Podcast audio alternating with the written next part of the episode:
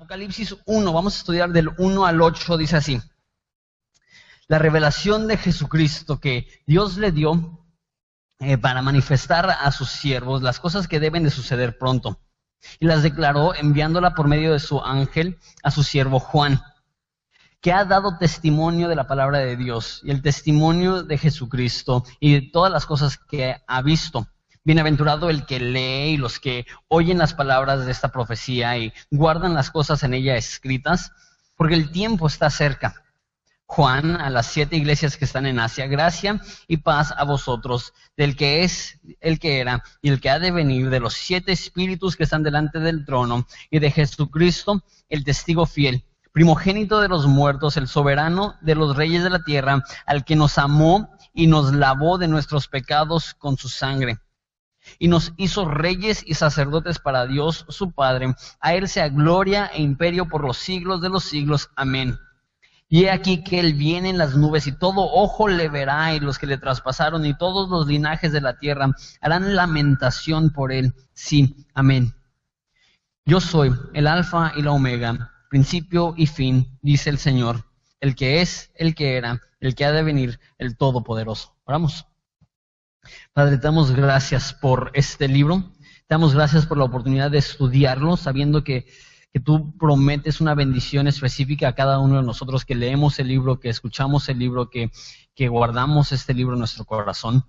Padre, te pido por esta iglesia que, que, hoy empezamos una aventura de 30 semanas en uno de los libros más polémicos y controversiales y discutidos y debatidos de toda la Biblia, uno de los libros ignorados por algunos, eh, demasiado sobreenfatizados en otras iglesias y Padre, queremos caminar por el camino eh, angosto de la verdad, queremos caminar por el camino angosto eh, de tu palabra. Entonces, Padre, te pido que nos ilumines, no solamente hoy, pero en todo el tiempo que nos tome estudiar este libro. Te, padre, que, te pido, Padre, que reveles a Jesucristo, porque sabemos que si podemos conocer a Jesucristo, habrá cumplido su función este libro en nuestras vidas. Te damos gracias. Es en tu nombre precioso que pedimos esto. Amén.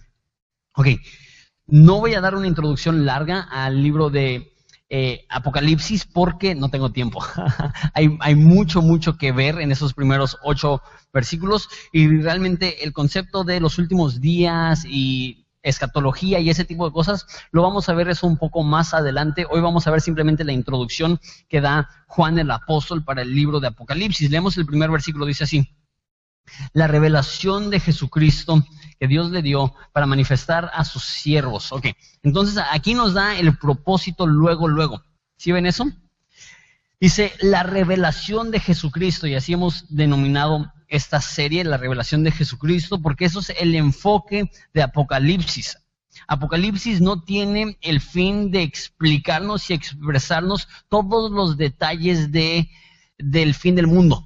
Eso es un uso incorrecto del libro de Apocalipsis. Apocalipsis no fue escrito para que tú estuvieras de noche así pensando, ¿y quién será el anticristo? Y, es raro porque cada vez que hay, un nuevo papa o hay un nuevo presidente, las redes sociales explotan diciendo, ¿será el anticristo? Y digo, mm, ese no es el propósito de Apocalipsis. El propósito de Apocalipsis no es que estemos pensando, ¿y qué será el 666? ¿Y, y cómo será la bestia? Ahora, sí nos va a dar mucha información que sí debemos de, poder descifrar y, la Biblia va a decir cosas como el que, el, que tenga sabiduría, que entienda estas cosas que está revelando Dios. Pero el enfoque no son los sucesos del último día, el enfoque del libro de Apocalipsis, ¿cuál es? La revelación de Jesucristo. El propósito de este libro es que tú y yo podamos conocer más profundamente, más correctamente, más íntimamente a Jesucristo. Okay. Les sigo explicando. Esa palabra aquí, eh, revelación, es en el griego apocalupto, que es de donde proviene la palabra en español apocalipsis. Y porque ese, esa palabra apocalipsis como que denota destrucción, fin del mundo, drama, muy parecido a la imagen que tengo atrás de mí, no sé, por ahí aparece Bruce Willis y esa es la, imagen que nos da Apocalipsis, que, todo va a ser destruido y aunque sí sucede eso en este libro, la palabra apocalipsis no tiene nada que ver con eso. La palabra apocalipsis o apocalipto en el griego es descubrir, desnudar, revelar, divulgar, informar, instruir o manifestar. Entonces, lo que está diciendo aquí, el propósito de este libro es descubrir, ahora sí, quitar todo, revelar, divulgar, informar, instruir y manifestar a nosotros quién es Jesús, cómo es Jesús. Esto no es la revelación de las cosas que sucederán en los últimos tiempos, es la revelación de Jesucristo y créeme, de no haber sido por el libro de Apocalipsis, batallaríamos aún más para saber cómo es Jesús. Ese va a ser Jesús revelado tal cual es.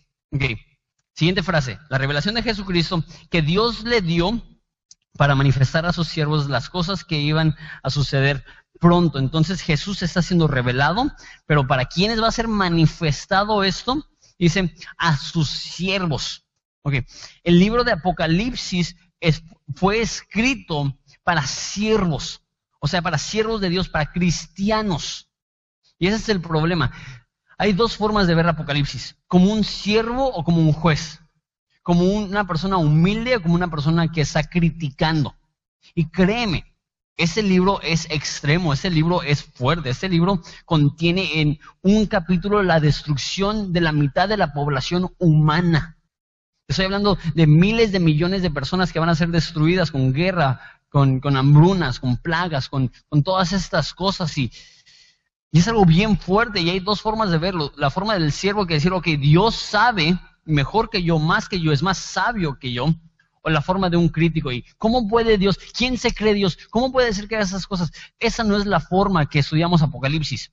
No nos ponemos nosotros en nuestro trono y juzgamos a Dios. Reconocemos que Dios está en su trono y Él va a ser el que va a juzgar a la humanidad. Ahora, eso también significa que, que Apocalipsis no va a ser provechoso para aquellas personas que no son cristianas, que simplemente están buscando un relato de los últimos días. Porque hay personas que, son así, que, aunque eso es lo que dicen los egipcios, eso es lo que dicen los griegos, eso es lo que dicen los mayas y eso es lo que dicen los cristianos.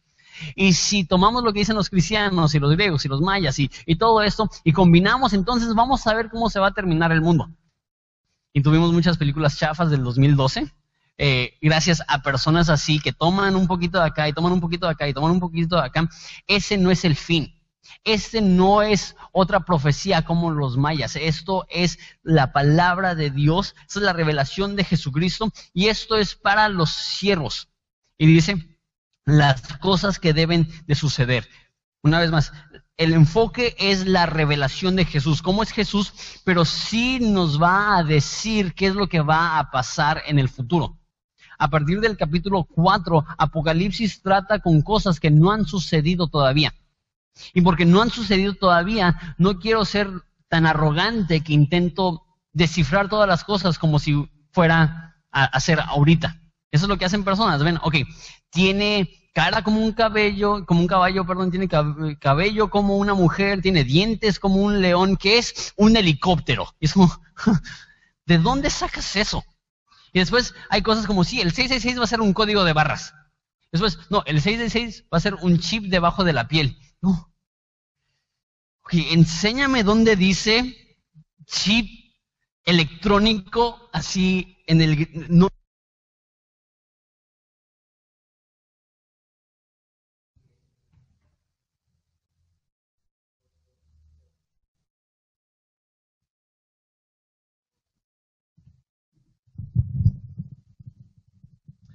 Me quedé sin pila. Ahora sí, eh, metafóricamente, no solamente en mi micrófono me quedé sin pila, porque sí ando con toda la pila del mundo. Eh, entonces, las cosas que van a suceder pronto, sí van a narrar sucesos futuros, pero eh, no se va a enfocar en eso. El enfoque es la revelación de Jesucristo, las cosas que deben de suceder, y nota esa palabra pronto. Eso también está raro. ¿Por qué? porque se escribió hace 1900 años. ¿Y cómo puede ser que diga hace 1900 años que las cosas que están por suceder van a suceder pronto? Eso se escucha casi hasta como un engaño, una mentira. O que Dios se equivocó y, no sucedieron pronto, que, se prolongaron mucho más de lo, esperado. Hay, dos formas de ver esto. La primera forma es que eh, pronto es no en relación a la vida humana, pronto es en relación a cómo es Dios. Si Dios es eterno y siempre ha existido y siempre va a existir, la Biblia dice, hablando de los últimos días, que un día para el Señor es como mil años y que mil años es como un día. Entonces, relativamente para Dios, no para el hombre, pero relativamente para Dios, los mil años no es nada de tiempo. Y si decide tardarse otros cien mil años, todavía puede decir vengo pronto, porque para él la forma que él mide el tiempo es muy diferente a la forma que, que tú y yo medimos tiempo. Pero hay otra forma de verlo también, y eso es lo que significa la palabra pronto. La palabra pronto no significa, no está hablando tanto de cuándo va a suceder, sino de cómo va a suceder. No está diciendo cuándo, o sea, pronto, está diciendo cómo, o sea, rápido. Va a suceder en un abrir y cerrar de ojos. Todos los eventos que veamos en el Apocalipsis va a ser un suceso tras otro suceso, tras otro suceso. No va a ser alargado a través de cientos de años, va a ser rápido.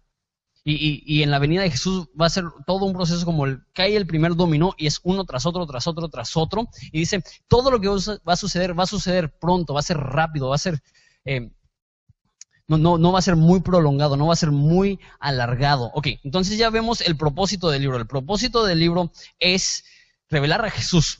Ya vemos eh, el destinatario del libro, a quién va escrito, esos a los siervos. Ya vimos el qué va a suceder en este libro, las cosas que van a suceder. Y ahora vamos a ver eh, el autor del libro. Mira lo que dice. Dice, y lo declaró enviándolo por medio de su ángel al su siervo Juan. Entonces, e, eso me gusta también, eh, porque Juan es la persona más creíble, que tiene más credibilidad viva en ese momento. Y lo que pasa es que personas ven el Apocalipsis y dicen, órale, entonces es normal que Dios le revele algo bien raro a una persona y que pueda escribirlo y, hacer un libro y ganar millones. Y hoy en día, no quiero decir que todos los libros que son así son farsas, pero muchos de los libros que se escriben de experiencias post-muerte y de no que, adolescentes que fueron al infierno, cada rato me preguntan eso, oye, ¿qué opinas de esos adolescentes en YouTube que fueron al infierno y que regresaron? Y yo digo, ¿Qué credibilidad le puedes dar a un adolescente de 13 años que no tiene nada que perder y tiene todo que ganar? Se hace famoso haciendo esa historia. Pero no es así con Juan. Juan no es un niño. Ahorita hay una película que está saliendo en Estados Unidos, no sé si está saliendo también en México, que se llama Heaven is for Real, el, cielo es de verdad. Y, narra la historia de un niño de, tres años que según muere y va al cielo y lo resucitan y, y cuenta su historia. Ok, a lo mejor es bonito, y no quito que, puede suceder algo así. Lo único que estoy diciendo es que, no puedes comparar la credibilidad de Juan el apóstol con un niño de tres años o un adolescente de 13 años o una persona desconocida. Porque ahí te va, ¿por qué? Un adolescente, si está mintiendo, nada pierde. Pero Juan el apóstol, en este momento tiene 100 años. Tiene ya 80 años de cristiano. Tiene ya 80 años caminando fielmente con Jesús. Cuidó a la mamá de Jesús por décadas. Fue pastor de la iglesia en Éfeso por décadas. Si él está inventando esto, destruye no solamente su reputación, destruiría la reputación del cristianismo. Entonces sabemos que estas palabras no se anotaron con ligereza. Sabemos que él sabía que esto es directamente de Dios. Eso no es solamente un sueño, eso no es solamente una visión, esto es un ángel de Dios vino y le dijo, escribe esto, palabra por palabra. Por más raro que sea, por más extremo que sea, por más eh, escalofriante que sea, todas estas cosas no quitan el hecho que esto es directamente palabra de Dios que escribió Juan. Okay. Y después como que da sus credenciales, Juan. Dice, versículo 2, que ha dado testimonio de la palabra de Dios y el testimonio de Jesucristo y de todas las cosas que ha visto. La palabra testimonio aquí en el original, ya les he comentado eso en otras series, es marterios. Marterios significa dos cosas. Uno es dar un relato de las cosas que has visto. Es un testigo. Si vas a, a una corte y hay testigos, ¿qué es lo que están haciendo? Están dando un relato de aquello que vieron pero también la palabra marterios es donde proviene la palabra en español mártir, que no solamente es dar un relato de lo que viste, sino es eh, sufrir por lo que crees. Yo creo que Juan ha hecho los dos, dice que es testigo fiel de, Jesús. Eh, Juan definitivamente ha dado el relato de lo que ha visto. Tenemos el Evangelio de Juan, que relata lo que Juan vio acerca de Jesús. Pero no solamente dio ese relato, no solamente escribió otras cartas, también sufrió por lo que creía. Ese ya es un hombre mayor, como les dije, probablemente tiene alrededor de 100 años al momento de escribir la carta de Apocalipsis, Y todos los apóstoles ya han sido matados, han sido asesinados. Y intentan asesinar a Juan, lo encarcelan, lo golpean y lo meten a una, a una olla, nos dice la tradición de la iglesia, a una olla de aceite hirviendo. Y no sabemos si Dios le protegió milagrosamente y estaba ahí y no se quemaba y era como, como su, su spa acá, pásame otra bebida o, o, algo así. Pero varios relatos históricos narran que no fue así. Que Dios milagrosamente le salvó la vida, pero que sí sintió cómo se derretía su piel y que cuando lo sacaron estaba cubierto de, cabeza a pie con quemaduras de tercer grado que lo habían deformado completamente, pero no murió. Él era un hombre débil. Y después de eso no lo intentaron matar, dijeron, mejor lo mandamos eh, a un aislamiento total en una isla desértica. Y ahí estuvo, y, y, es una isla minera. Lo más probable es que Juan, como un hombre anciano de 100 años, estaba picando piedra en una cueva con muy poco que comer, con muy poco que tomar. Esa es una forma de tortura. Está diciendo, ok, eso no nada más lo estoy diciendo porque sí. mira lo que he vivido. Mira dónde estoy, mira lo que he hecho. Eso no es simplemente una historia, eso es lo que realmente eh, me ha dicho Dios. Versículo 3. Después da unas bienaventuranzas. Dice, bienaventurado el que lee y los que oyen las palabras de esta profecía y los que guardan las cosas en ella escrita porque el tiempo está cerca. Entonces da tres bienaventuranzas. Y la palabra aquí bienaventurado es interesante. Me gusta cómo lo traduce la Reina Valera. O otras traducciones lo, lo traducen que felices o que gozosos. Pero la palabra feliz tiene su propia palabra en griego. Y la palabra gozoso tiene su palabra en griego. Esa palabra aquí es la misma palabra que se utiliza en las bienaventuranzas de Mateo 5, donde dice, bienaventurados son los pobres de, espíritu porque ellos verán a Dios. Esa palabra bienaventurado es difícil porque aunque aparece mucho en la Biblia, casi no se usaba en otros escritos griegos antiguos. Las pocas veces que se ve esta palabra mencionada es cuando están narrando este, la, la religión ahora sí griega y la palabra que usan para hablar de bienaventurado es la, palabra que usan para describir el estado de ánimo de los dioses. Entonces, en escrituras fuera de la iglesia, e, es esta connotación. E, es, imposible eh, ser más bienaventurado. Es una bendición máxima. Entonces, te tengo buenas noticias.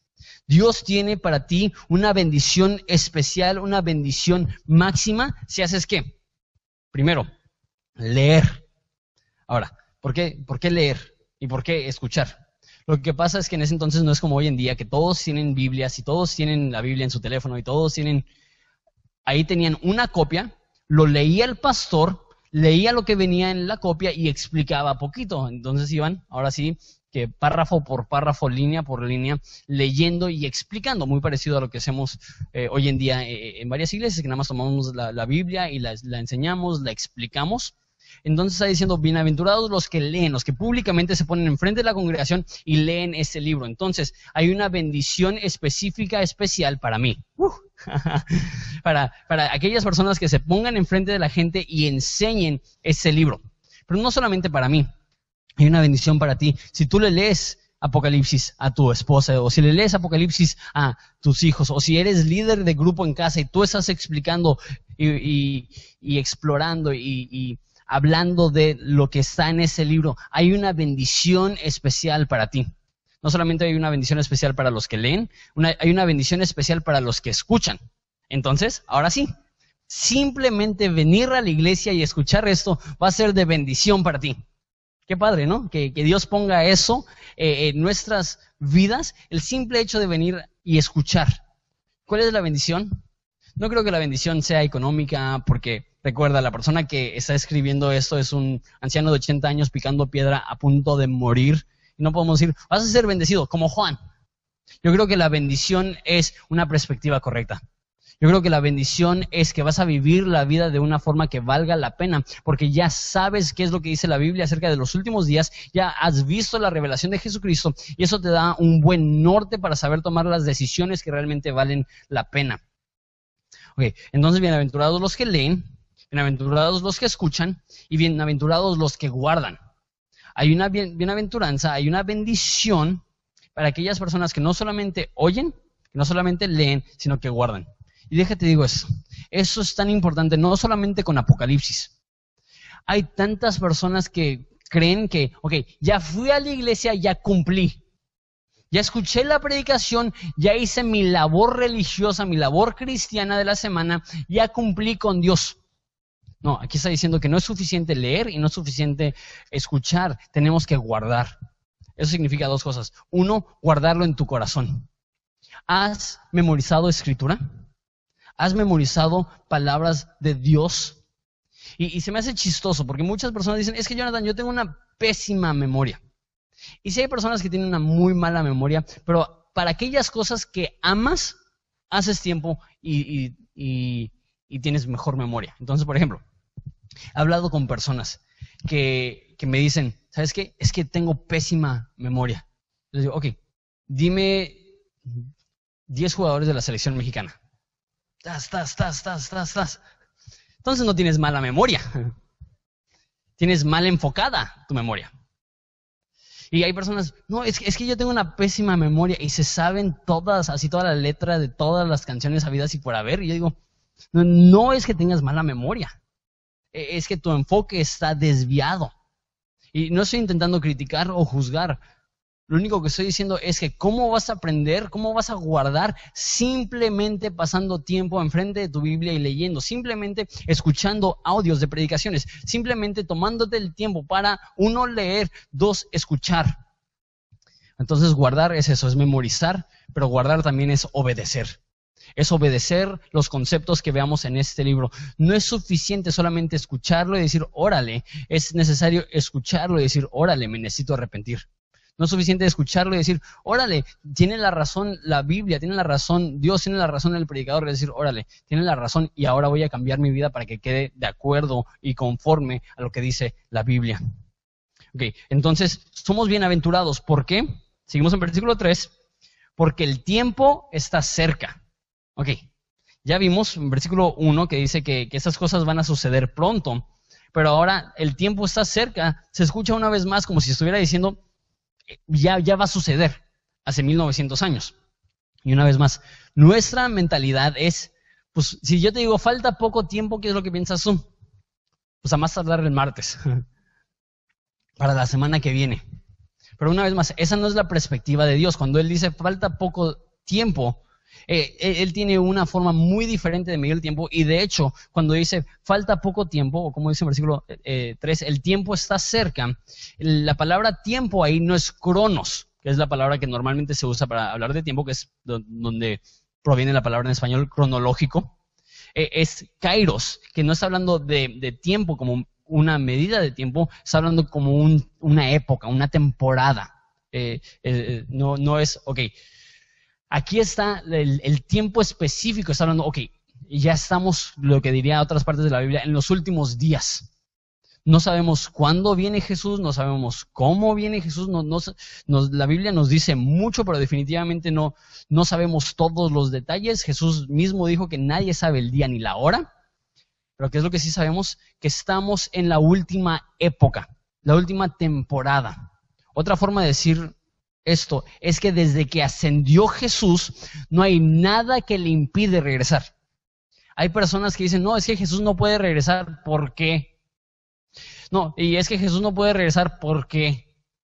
Digo, no, si, si los cristianos del primer siglo estaban convencidos que Jesús iba a regresar en su generación, es porque Jesús puede regresar en cualquier momento. Y sí, dado yo creo que es un error horrible que han hecho miles de pastores de intentar ponerle una fecha a la segunda venida de Cristo. Es decir, ok, pues estaba leyendo Ezequiel y estaba leyendo Apocalipsis y para este año. A lo mejor son pocos los que han hecho, los que han hecho eso, pero he escuchado a muchos pastores decir algo así.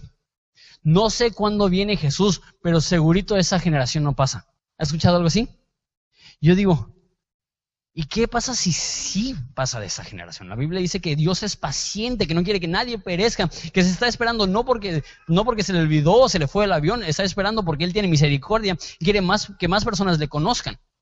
¿Y qué si no es en esa generación? entonces eso desacredita todo lo que digas. Entonces no, no estoy diciendo, viene pronto, o sea, para martes, o en nuestra vida, o no, no pasan 100 años, te lo garantizo. Lo que sí sabemos es que todo está listo para que Jesucristo venga en cualquier momento. Jesús puede venir ahorita, nada le impide.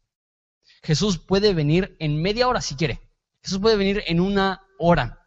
Y yo creo que, que a lo que llega la Biblia es que debemos de tener la urgencia de que nadie nos garantiza el mañana. La Biblia dice, hoy es el día de salvación. Conforme leamos los terribles sucesos de Apocalipsis, Dios quiere usar esto para abrirte los ojos, para ampliar tu panorama y para que puedas decir, tengo que vivir con un sentir de urgencia. Si Jesús puede venir hoy y eso implica la destrucción del mundo y de la humanidad y todo esto, necesito tener una urgencia, necesito abrir mi boca y compartir, necesito ser una persona de compasión, necesito ser una persona comprometida con Dios, porque el tiempo está cerca. No sé cuándo es, no sé si el tiempo está cerca, significa que faltan cien mil años, porque una vez más, los tiempos de Dios no son los nuestros, pero debemos de vivir como si Jesús viene ahorita, debemos de vivir como si nadie nos garantizara el mañana, porque ¿sabes qué? Vamos a decir que Jesús viene en cien mil años, pero nadie te garantiza que no vas a morir hoy. Entonces debemos de vivir con esta urgencia, no postergar, no dejar las cosas al mañana, sino decir, ok, si el tiempo está cerca, debo de vivir con cierta urgencia. Ok, versículo 4. Dice, Juan a, los a las siete iglesias que están en Asia, no creo que sean solamente siete iglesias, pero definitivamente son siete iglesias importantes, y eh, Juan fue un pastor en la iglesia de Éfeso, que es una iglesia que va a mencionar, una de las iglesias más importantes en toda la Biblia. Entonces les escribe a, esas siete iglesias y dice, gracia y paz a vosotros, del que es, del que era y el que ha de venir, y de los siete espíritus que están delante del trono. Entonces, eh, Juan ya, ya especificó que es para los siervos y ahora lo especifica aún más y dice, ok, esto es para las siete iglesias que están en Asia, eso no es Asia como hoy en día China y Japón y eso, eso es en la provincia romana de Asia que es hoy en día Turquía. Y eh, empieza diciendo gracia y paz, que esa es la forma que, que en la Biblia normalmente se saludaban. ¿Qué es lo que estaban diciendo? Estaban diciendo, yo creo que Dios es un Dios de gracia, que Dios no te va a dar las cosas malas que tú mereces. Y porque Dios es un Dios de gracia, Dios te va a dar la paz de Dios. Y ese es el orden en el cual siempre lo vemos. ¿Quieres tener paz con Dios? Necesitas la gracia de Dios. Entonces, esa es la salutación. Y de hecho, he, leído que paz es shalom, es la forma que se saludan hasta la fecha los judíos. Y gracia es la forma que se saludaban los griegos. Entonces era una forma también de implementar las dos culturas en la iglesia con el fin de alcanzar a más personas. Decían gracia y paz, favor de Dios y shalom de Dios. Y después dice, eh, de, el que es, el que era y el que ha de venir. ¿De quién está hablando? La mayoría de personas dirían en ese momento Jesús. ¿Por qué? Porque sabemos que Jesús es, fue y va a regresar. El único problema con eso, mira, versículo 5, y de Jesucristo el testigo fiel. Órale. Entonces no está hablando de Jesús, porque va a decir del que es, el que era, el que ha de venir, y también te mandamos gracia y paz de parte de, Jesús. ¿Qué es lo que está diciendo? Yo creo que aquí vamos a ver uno de, los lugares más claros donde se puede ver la, la Trinidad. Dios Padre, Dios Hijo, Dios Espíritu Santo y cómo los tres son uno. El Padre dice, yo soy, yo fui y yo regresaré se habla mucho acerca de la segunda venida de Jesús. Vamos a hablar más de esto eh, conforme tengamos más tiempo. Pero se habla mucho acerca de la segunda venida de Jesús. Pero ¿sabes qué? No solamente va a ser la segunda venida de Jesús, sino que el Padre también va a venir. Vamos a ver a final de Apocalipsis que dice que Dios estará con ellos, hablando del Padre. O sea, no solamente viene Jesús, sino que el Padre mismo va a establecer su trono aquí en la tierra y reinará y tendrá un reino perfecto y justo y sabio. Entonces, vamos a ver que esto lo utiliza para hablar del Padre, definitivamente. Y después, en versículo 8, dice Jesús. que yo soy el que era, el que es y el que ha de venir, el Todopoderoso. Entonces vemos que ese es el título que toma el Padre, pero también lo toma Jesús, viendo que, el Padre es Dios, que Jesús es Dios y que los dos son uno. No solamente el que es, el que era y el que ha de venir, sino también habla de los siete espíritus. Ok, entonces, qué, qué confuso, ¿no? Es lo suficientemente difícil creer que existe un Padre que es Dios, existe un Hijo que es Dios y existe un Espíritu Santo que es Dios. Y no son tres dioses, es un Dios, pero el Padre es Dios, el Hijo es Dios y el Espíritu Santo es Dios. Y son tres personas totalmente distintas. Es, es, importante, súper importante, pero me, gusta como dicen, uno de los padres de la iglesia, que, que, si intentas, que si niegas la Trinidad, pierdes tu alma, y si le intentas explicar, pierdes la razón. este, y es que así es la Trinidad, es complejo, es complicado, es difícil de entender. Y ahora está diciendo siete espíritus. Entonces, dentro de la Trinidad hay el Espíritu Santo, y dentro del Espíritu Santo hay siete espíritus distintos, diferentes. No creo. Yo creo que eso está haciendo mención de, siete características del Espíritu Santo, siete formas que se manifiesta el Espíritu Santo. Eso lo va a explicar más eh, en el capítulo que viene y lo vamos a ver en, dos semanas. Pero aquí está haciendo mención del Padre, está haciendo mención del Espíritu Santo. Y después dice una cosa más acerca del Padre. Dice que, que el Espíritu está delante de su trono. El trono es el enfoque del libro de, de Apocalipsis. De hecho, se menciona 45 veces en 22 capítulos, entonces se menciona muchísimo. Y, una vez más, estamos hablando de la revelación de Dios, estamos hablando de la revelación de Jesucristo. ¿Y cómo nos pinta a Dios? Nos pinta a Dios en un trono, como dice Isaías, en un trono alto y sublime. Necesitamos saber que este es Dios, que Dios eh, tiene la autoridad máxima, que nadie puede mandarle a Dios, que nadie puede doblegar a Dios, nadie puede intimidar a Dios. Dios es el que tiene toda la autoridad, todo el poder, toda la soberanía, todo el, lo que va a decir, eh, que Él es el rey de todos los reyes. Y se me hace interesante. Interesante que, que, Apocalipsis dice claramente, esta es la revelación de Jesucristo, así es Dios, así es Jesucristo. Y hay tanta curiosidad por cosas como quién va a ser el anticristo, quién va a ser el falso profeta, quién va a ser la bestia. Yo digo, yo no estoy preocupado por quién va a ser el anticristo, yo no estoy preocupado por quién es la bestia, no estoy preocupado por quién es el falso maestro, estoy preocupado por conocer más íntimamente a Jesucristo.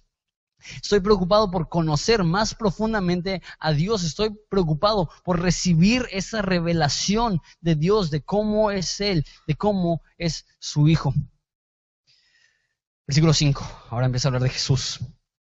Y de Jesucristo, testigo fiel, el primogénito de los muertos, el soberano de los reyes de la tierra, al que nos amó y nos lavó y lavó nuestros pecados con su sangre.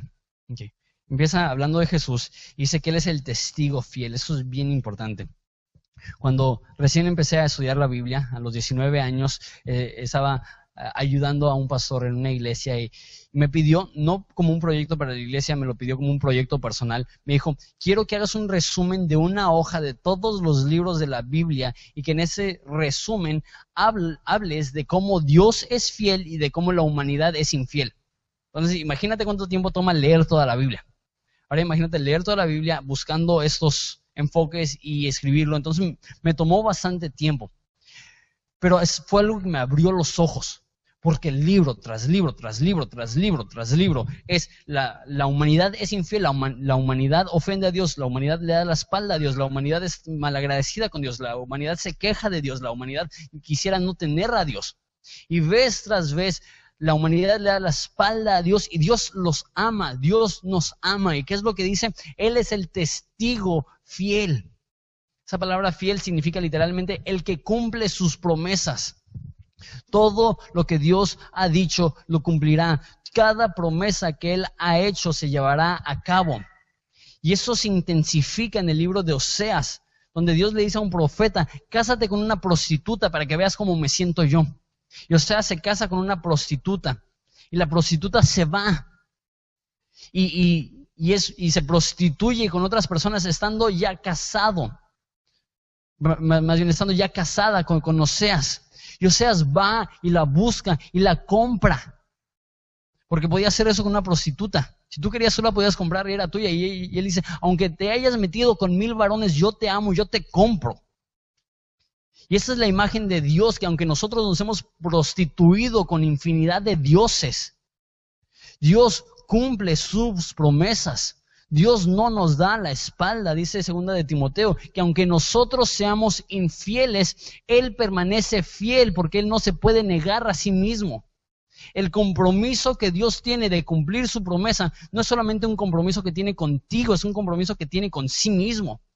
Su gloria está en juego. Y porque su gloria está en juego, Él no está dispuesto a mentir. La Biblia dice que Dios no es hombre para que mienta, ni hijo de hombre para que se arrepienta. Lo que Dios ha prometido, Dios llevará a cabo. Él es fiel. Y un día nosotros le veremos. Y cuando le veamos, no vamos a decir, qué bueno que te fui fiel. Vamos a decir, Dios, gracias por serme fiel. Dios, gracias por cumplir tus promesas. Gracias por cada vez que te di la espalda que no me soltase. Gracias por cada vez que te di una cachetada, te insulté, te escupí en la cara, no me dejas. Gracias porque aunque yo fui responsable por tu muerte, tu amor fue lo suficientemente grande para encontrarme y rescatarme. Y ahora soy en tu presencia, no por mi fidelidad a ti, pero por tu fidelidad a mí. Y un día Él regresará en su caballo blanco para redimir la tierra. ¿Y cuál es su nombre? El que es fiel y verdadero. Este es Jesús. Jesús cumple sus promesas, lo que Él ha dicho, Él hará. No solamente dice que Él es el testigo fiel, dice el primogénito de los muertos. Eso lo, hablamos un poquito la semana pasada en, el mensaje de resurrección, que, que, dije que así como Jesús resucitó de los muertos, así también nosotros un día vamos a resucitar. Y la frase que es primogénito entre los muertos significa que Él fue el primero en resucitar en esa forma en resucitar en un cuerpo que jamás va a conocer corrupción. Porque sí hay personas que han resucitado, Él no es el primero que resucita. En el Antiguo Testamento vemos varias personas que resucitan, pero Jesús resucita a un nuevo cuerpo, un cuerpo que es eterno, un cuerpo que, que aunque puede comer y puede hablar y puedes tocar sus manos o tocar su costado, puede atravesar paredes, puede desaparecerse, puede hacer cosas que nuestro cuerpo no puede hacer. Entonces cuando dice Él es el primogénito entre los muertos, lo que está diciendo es que cuando Él venga, Él regrese, todos vamos a resucitar. Dice eh, Daniel 12 que unos van a resucitar a muerte eterna y otros van a resucitar a vida eterna. Es el primogénito entre los, el primogénito de los muertos. Me encanta eso. El soberano de los reyes de la tierra. La Biblia dice en Proverbios que Dios mueve el corazón del rey como mueve las aguas. Que Dios no solamente tiene el control en el cielo, Él tiene el control en la tierra, que nada se escapa de su voluntad, que Él es lo suficientemente poderoso para simultáneamente estar manejando todas las situaciones que están existiendo en el mundo. Ese es Jesús. Jesús no le rinde cuentas a nadie. Todos un día le rendiremos cuentas a Jesús. Y no está presentando a Jesús como un hombre débil, no está presentando a Jesús como un hombre sencillo, no está presentando a Jesús como un hombre falto de fuerza de voluntad. Está presentando a Jesús como el que domina la humanidad, como el que tiene el control y el dominio sobre todos los reyes. Está presentando a un Dios fuerte, está presentando a un Dios soberano de los reyes de la tierra. Espero que esto vaya cambiando cómo ves a Jesús. Tenemos esta imagen tan patética, tan débil, de, un flacucho, debilucho, pobrecito, necesita ayuda. Ese no es el, el Dios que veo aquí. El Dios que veo aquí intimida, rige con vara de hierro. Nadie le puede decir nada porque Él está encima de todo.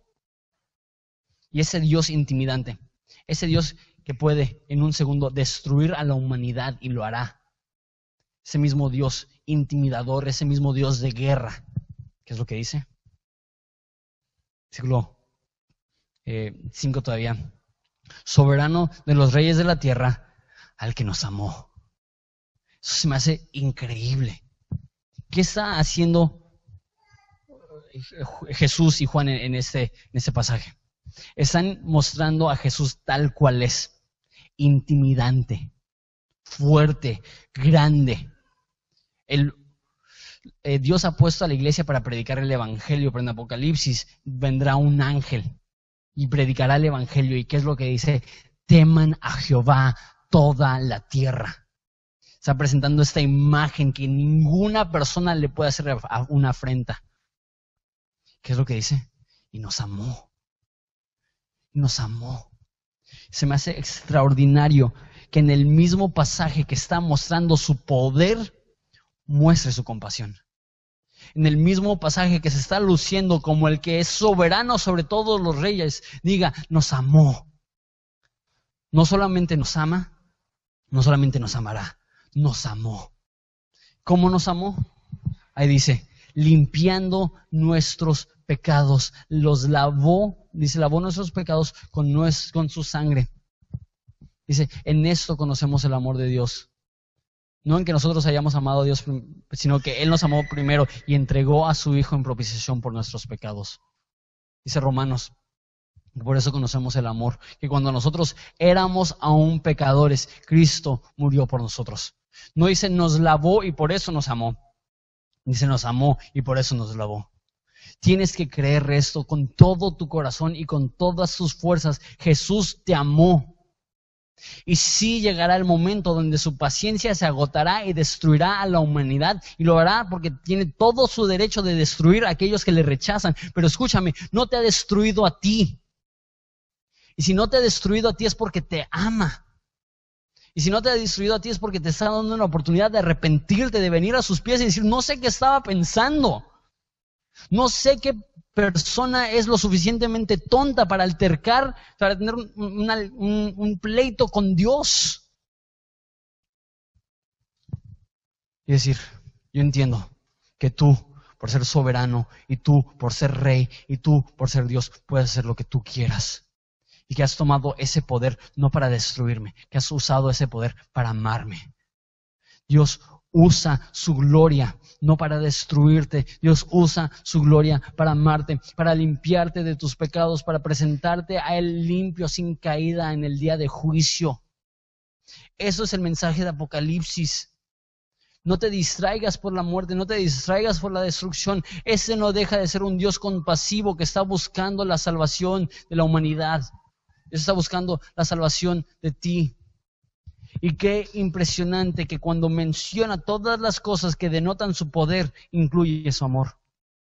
Dios es lo suficientemente poderoso para amar a sus enemigos y hacerlos amigos. Dios es lo suficientemente poderoso para perdonar a sus enemigos y hacerlos ahora parte de su pueblo.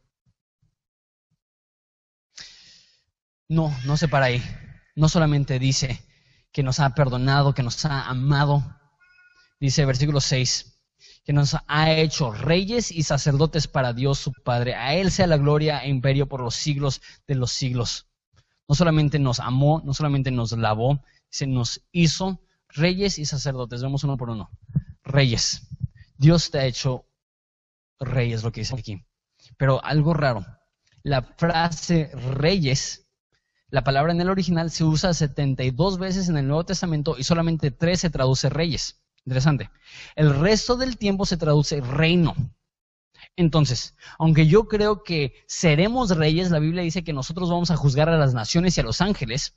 Yo creo que en la segunda venida de Jesús vamos a ser reyes. No creo que es lo que está diciendo ahorita eh, Juan. No creo que el anciano de 100 años que está en una isla picando piedra está diciendo, soy un rey.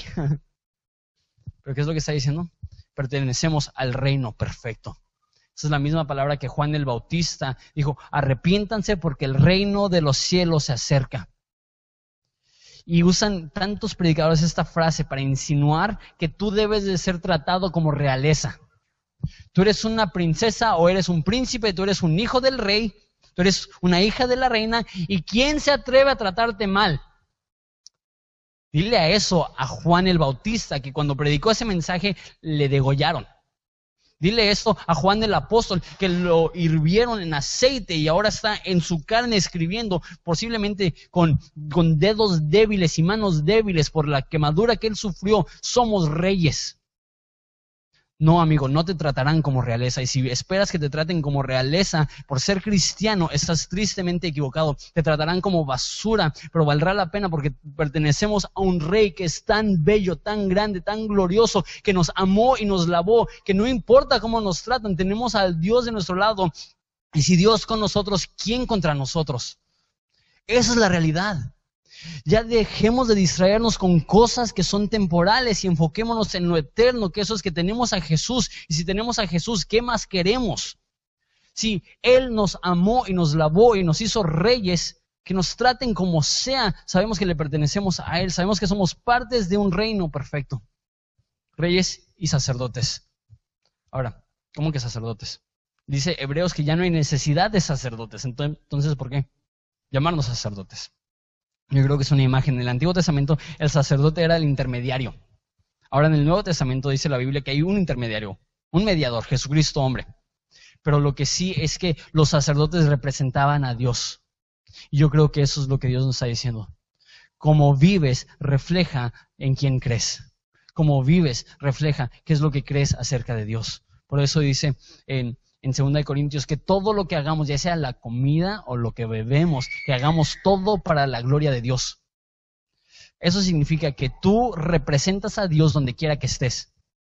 Eso no solamente aplica a los pastores, esto no solamente aplica a los que están en el ministerio, esto aplica a todo cristiano. Tú representas a Dios. Si trabajas en Calimax, trabajando en Calimax, si eres microbusero, siendo microbusero, si eres maestro, siendo maestro, si eres lo que sea, Dios te ha puesto ahí para que seas un representante de Él, un sacerdote de Él, llevando a personas a Dios, acercando a personas a Dios. Jesús 33 años de vida, 30 años desconocido como un carpintero, 3 años en el ministerio. Jesús glorificó a Dios cuando era un joven con un martillo y, y, glorificó a Dios cuando estaba convirtiendo el agua en vino. Jesús glorificó a Dios cuando estaba proveyendo para su madre soltera.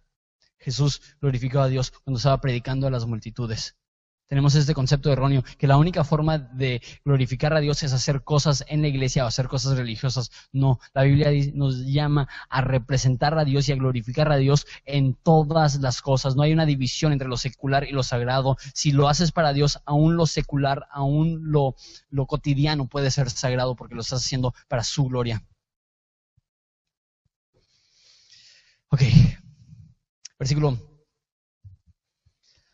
6 todavía dice, para su Padre, a Él sea la gloria e imperio por los siglos de los siglos.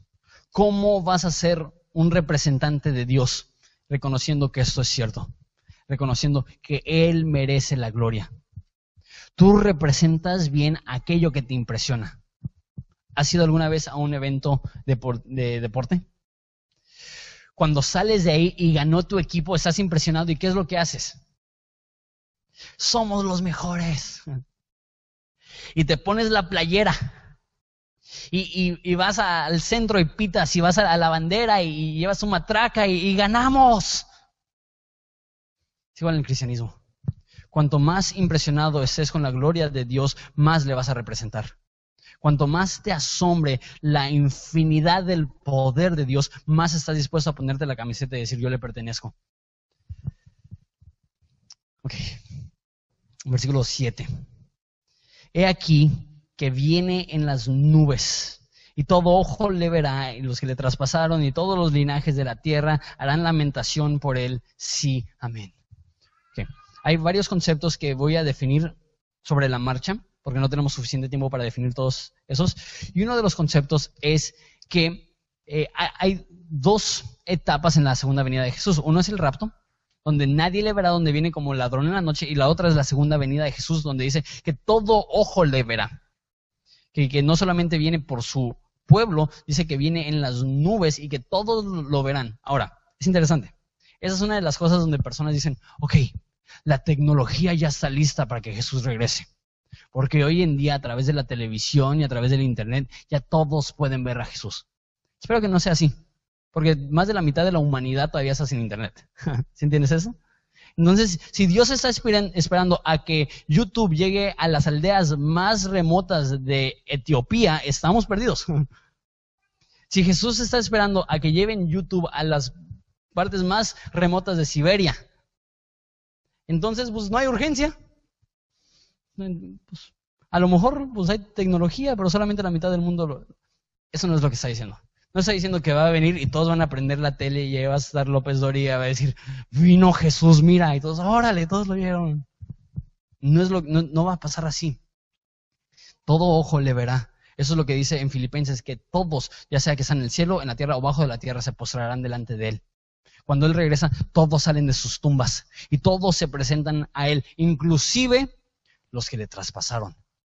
Inclusive los judíos que le entregaron, inclusive los gentiles que lo crucificaron, estarán ahí y verán a Jesús resucitado y dirán, nosotros lo matamos. Eso no está hablando de un suceso, suceso, tecnológico, eso está hablando de la resurrección de entre los muertos en el cual todos se presentarán delante de Dios, delante del rey, delante del juez. ¿Qué es lo que pasará? Y dice, y todos los linajes de la tierra harán lamentación por él. Sí, amén. La Biblia dice, de hecho, en Apocalipsis, que Él ha comprado para sí mismo de cada tribu, de cada lengua, de cada nación, de cada pueblo. A través de la historia, Dios ha salvado para sí un pueblo. Pero sí mismo, hay personas que rechazan a Jesús. De cada tribu, de cada lengua, de cada rincón de la tierra, hay personas que han rechazado a Jesús. La segunda venida será un momento de gran alegría para los cristianos, en el cual termina Apocalipsis diciendo, Dios, espérate, Dios, todavía no regreses, Dios, me quiero casar, Dios, ya después de la luna de miel, ya, ya vienes y, y yo a gusto. Así termina Apocalipsis. Dice, no, y el espíritu y la novia dicen, ven pronto. Si entiendes lo que implica el Apocalipsis, tu alma anhela el regreso de Jesucristo. Será de gran gozo y alegría para nosotros, pero será de miseria y tormento para aquellos que rechacen a Jesús. Y todo ojo lo verá. Y unos estarán regocijándose diciendo, ese es nuestro Salvador. Y otros estarán haciendo gran lamentación diciendo, rechazamos al autor de la vida. Nosotros le matamos, nosotros le crucificamos es de gozo para unos, es de tristeza para otros. Y termina Jesús diciendo esto, yo soy el alfa y la omega. El alfa es la primera letra del alfabeto griego, omega es el último, la última letra del alfabeto griego. Dice el primero y el último lo que está diciendo, yo soy el que tengo la última palabra, yo soy el que estoy encargado, yo soy el que tiene autoridad. Y por eso dice, el que es, el que era, el que ha de venir, el todopoderoso Jesucristo tiene todo el poder. ¿Entiendes esto? Saca de tu mente esta imagen debilucha, triste, patética de Jesucristo. Jesús es Rey de Reyes, Señor de Señores, soberano de, la, de todos los reyes de la tierra. Él es el primogénito entre los muertos. Él es el que estaba vivo y ahora perdón, el que estaba muerto y ahora está vivo. Él es el, el, que tiene las llaves del infierno, del Hades. Él es el que reina y gobierna por encima de todas las personas. Ese Jesús merece reverencia. Ese Jesús merece lo que leímos en versículo 6, que dice, a Él sea la gloria y el imperio por los siglos de los siglos. Amén. Este Jesús merece nuestra devoción completa. Este Jesús merece nuestra alabanza genuina. Este Jesús merece nuestra atención total. ¿Por qué? Porque Él es el Todopoderoso. Jesús dice en Mateo 28, toda autoridad me ha sido dada del Padre. Ese es el Jesús que adoramos. Ese es el Dios en el cual creemos. Ese es el Dios en el cual podemos confiar, porque Él es el testigo fiel. Él no nos va a dar la espalda. Lo que Él ha prometido, Él llevará a cabo. ¿Les parece si nos ponemos de pie y oramos?